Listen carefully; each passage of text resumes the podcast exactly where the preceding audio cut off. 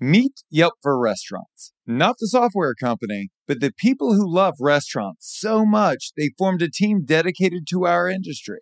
Before Catherine joined the customer success team, she managed the Modern in New York. Yeah, that Modern. Before Julia joined the team, she worked at Oshaval in Chicago for half a decade. Yelp is for restaurants because our people are restaurant people. Meet the new Yelp at restaurants.yelp.com/podcast. Now here we go. I know that restaurants are paying a hefty amount to delivery companies these days, up to 30%, which is crazy. Nobody is making 30% margin on in the restaurant world. And Correct. We're basically offering a delivery that makes sense for everybody. Welcome to Full Comp, a show offering insight into the hospitality industry, featuring restaurateurs, thought leaders, and innovators. Served up on the house.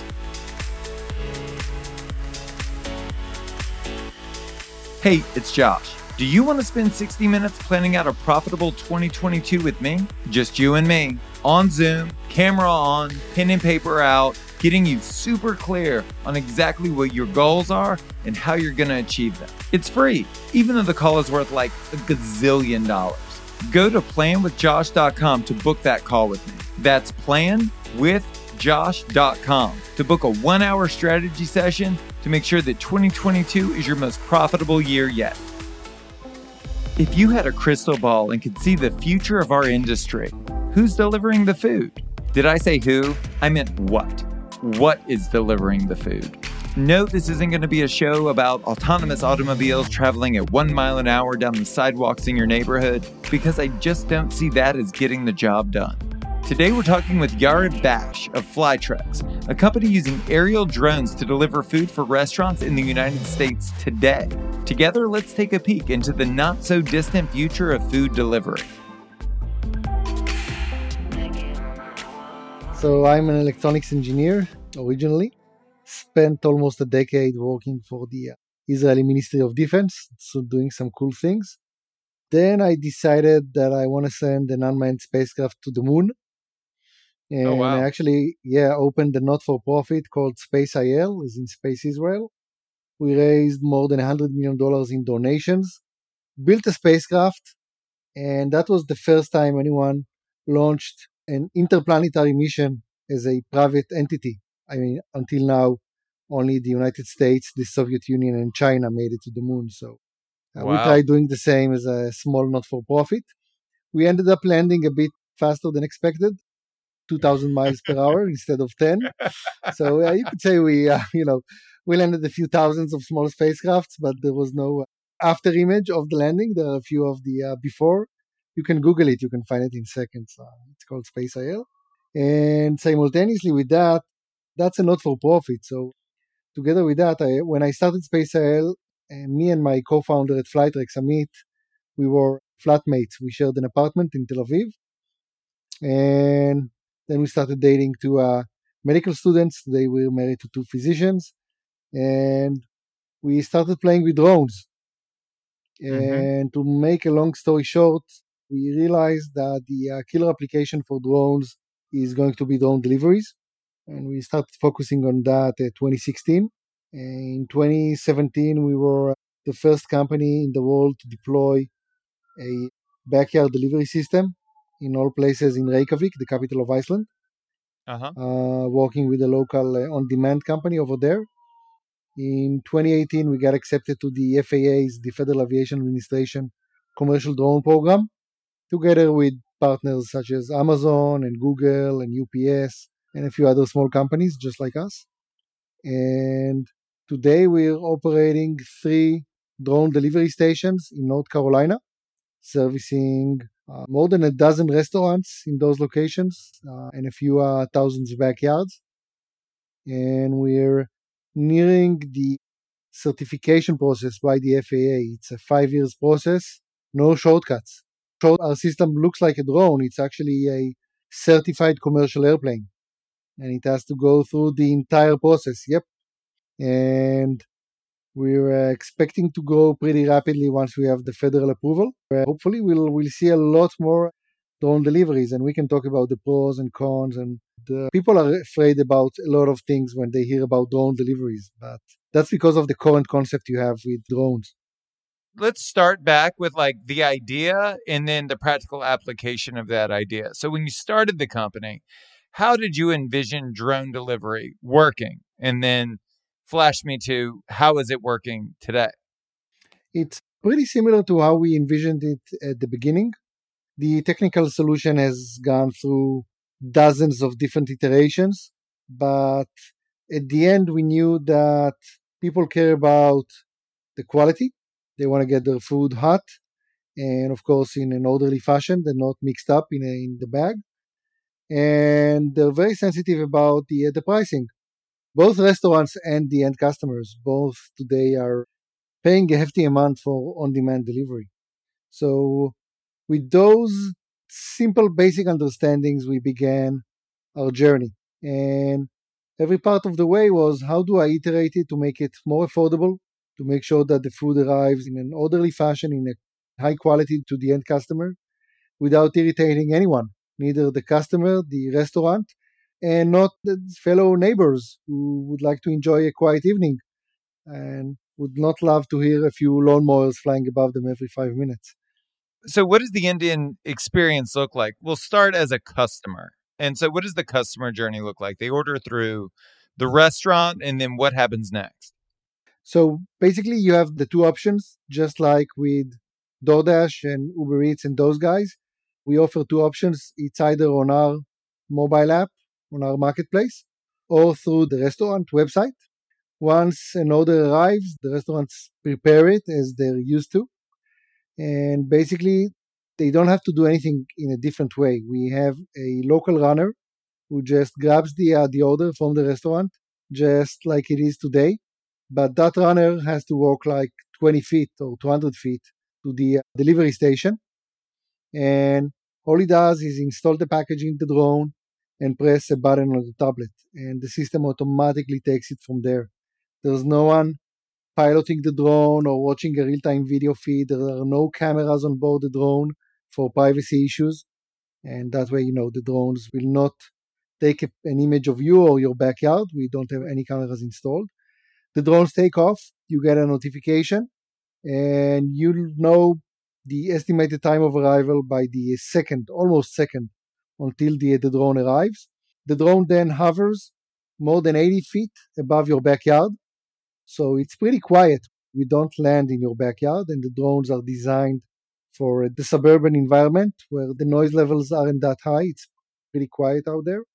And then we'll lower the package on a tether, on a wire to the ground, and we release it automatically. But even if you're under the drone pulling the wire, we just release the wire and fly back. And safety-wise, the system is being approved by the FAA to handle the average Joe, the avid engineer in mind. So how many runners are allocated to how many restaurants? So that guy that comes and pulls the food, how many restaurants is he serving at one time? I'll put it that way. A system with 2 to 3 people can make dozens of deliveries per hour. It's an order of magnitude more efficient than using on-demand delivery couriers, especially in the suburbs where everything costs more. You have to use a car. You can't use a bicycle. And you cannot optimize because the population restaurant density isn't high enough. So it's just a much better experience for everybody involved. I like to say that this system is basically a win-win situation for everybody who is involved versus a lose-lose situation as it is today. I have a couple of granular questions for you. So I know that the average delivery driver can make 2 to 4 deliveries per hour. How many can Flytrex make? So he might make 4 deliveries in downtown San Francisco or Manhattan. If we're talking about the suburbs, usually it's 2 deliveries per hour. You take the same guy and give him a 1-week training to operate our system. And really, if you've got a driver's license, you are overqualified to operate my system. Think about what you have to do when you're driving. You're driving a one-ton car at up to 55 miles per hour for 10 hours a day with people all around you. That's scary. If you snooze, You might hit someone. In our system, they don't even have to put the point on a map. They just have to install the package, and the system alerts them if they don't install it right, and just press a button and the system does everything automatically. So a single Flytrex operator can handle 5 to 10 deliveries an hour. Oh, wow. Yeah. And a runner has to do he does a milk run. We set up our station in a shopping center, and then we can support a dozen of restaurants in that shopping center. And that runner can go and grab 3-4 orders at a time. He never waits. He just brings the ready orders to the station and does it again. And if we're flashing forward, let's say 5 years, 10 years, who do you think is your major competitor? Is it going to be autonomous automobiles? If you think about it, our skies are pretty empty. So the technological problem of flying versus driving in an autonomous way, it's a lot easier to fly. Now, if you're talking about ground-based vehicles, then, you've got the ones who are driving really slowly on the pedestrian sidewalk. So that's not a good hamburger delivery. It might be good for a 2-hour grocery delivery, but at 3 miles per hour, that's not the right solution. If you're talking about a car that drives on the road, that's already 10 times more expensive than my vehicle. And then you'll have to approach the car, and the car has to wait for you to approach it, retrieve your order. It's not going to drop it and continue driving. So it's just not a good solution as a drone. What's your radius? Currently, we can deliver to a radius, our vehicles can deliver to a radius of up to 3 miles. We're working on a new system that will be able to fly even further.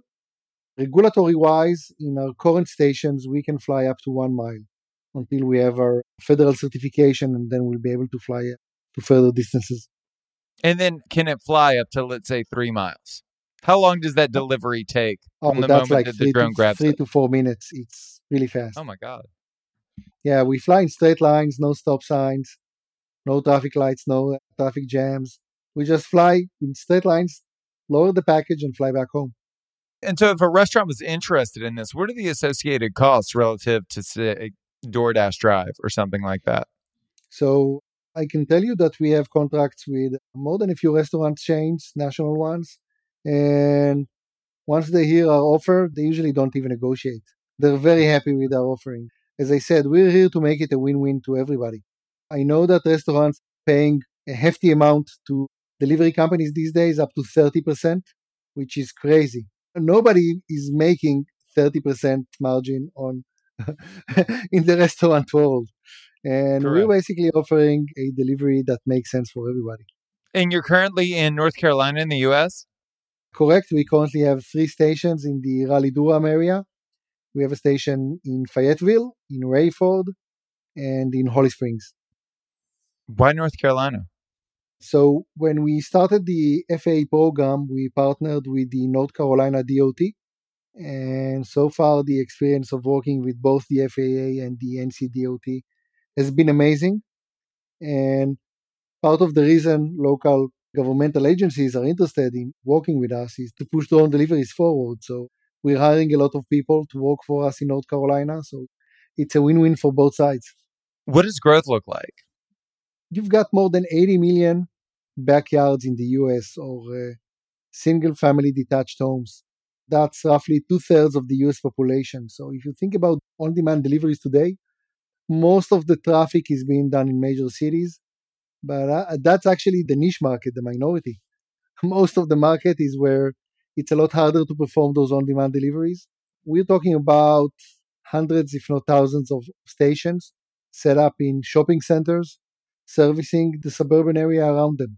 And so you've mentioned backyards multiple times. Is there a limitation to where you can deliver? I'm assuming apartment complexes are out. So it's just the user experience isn't that good.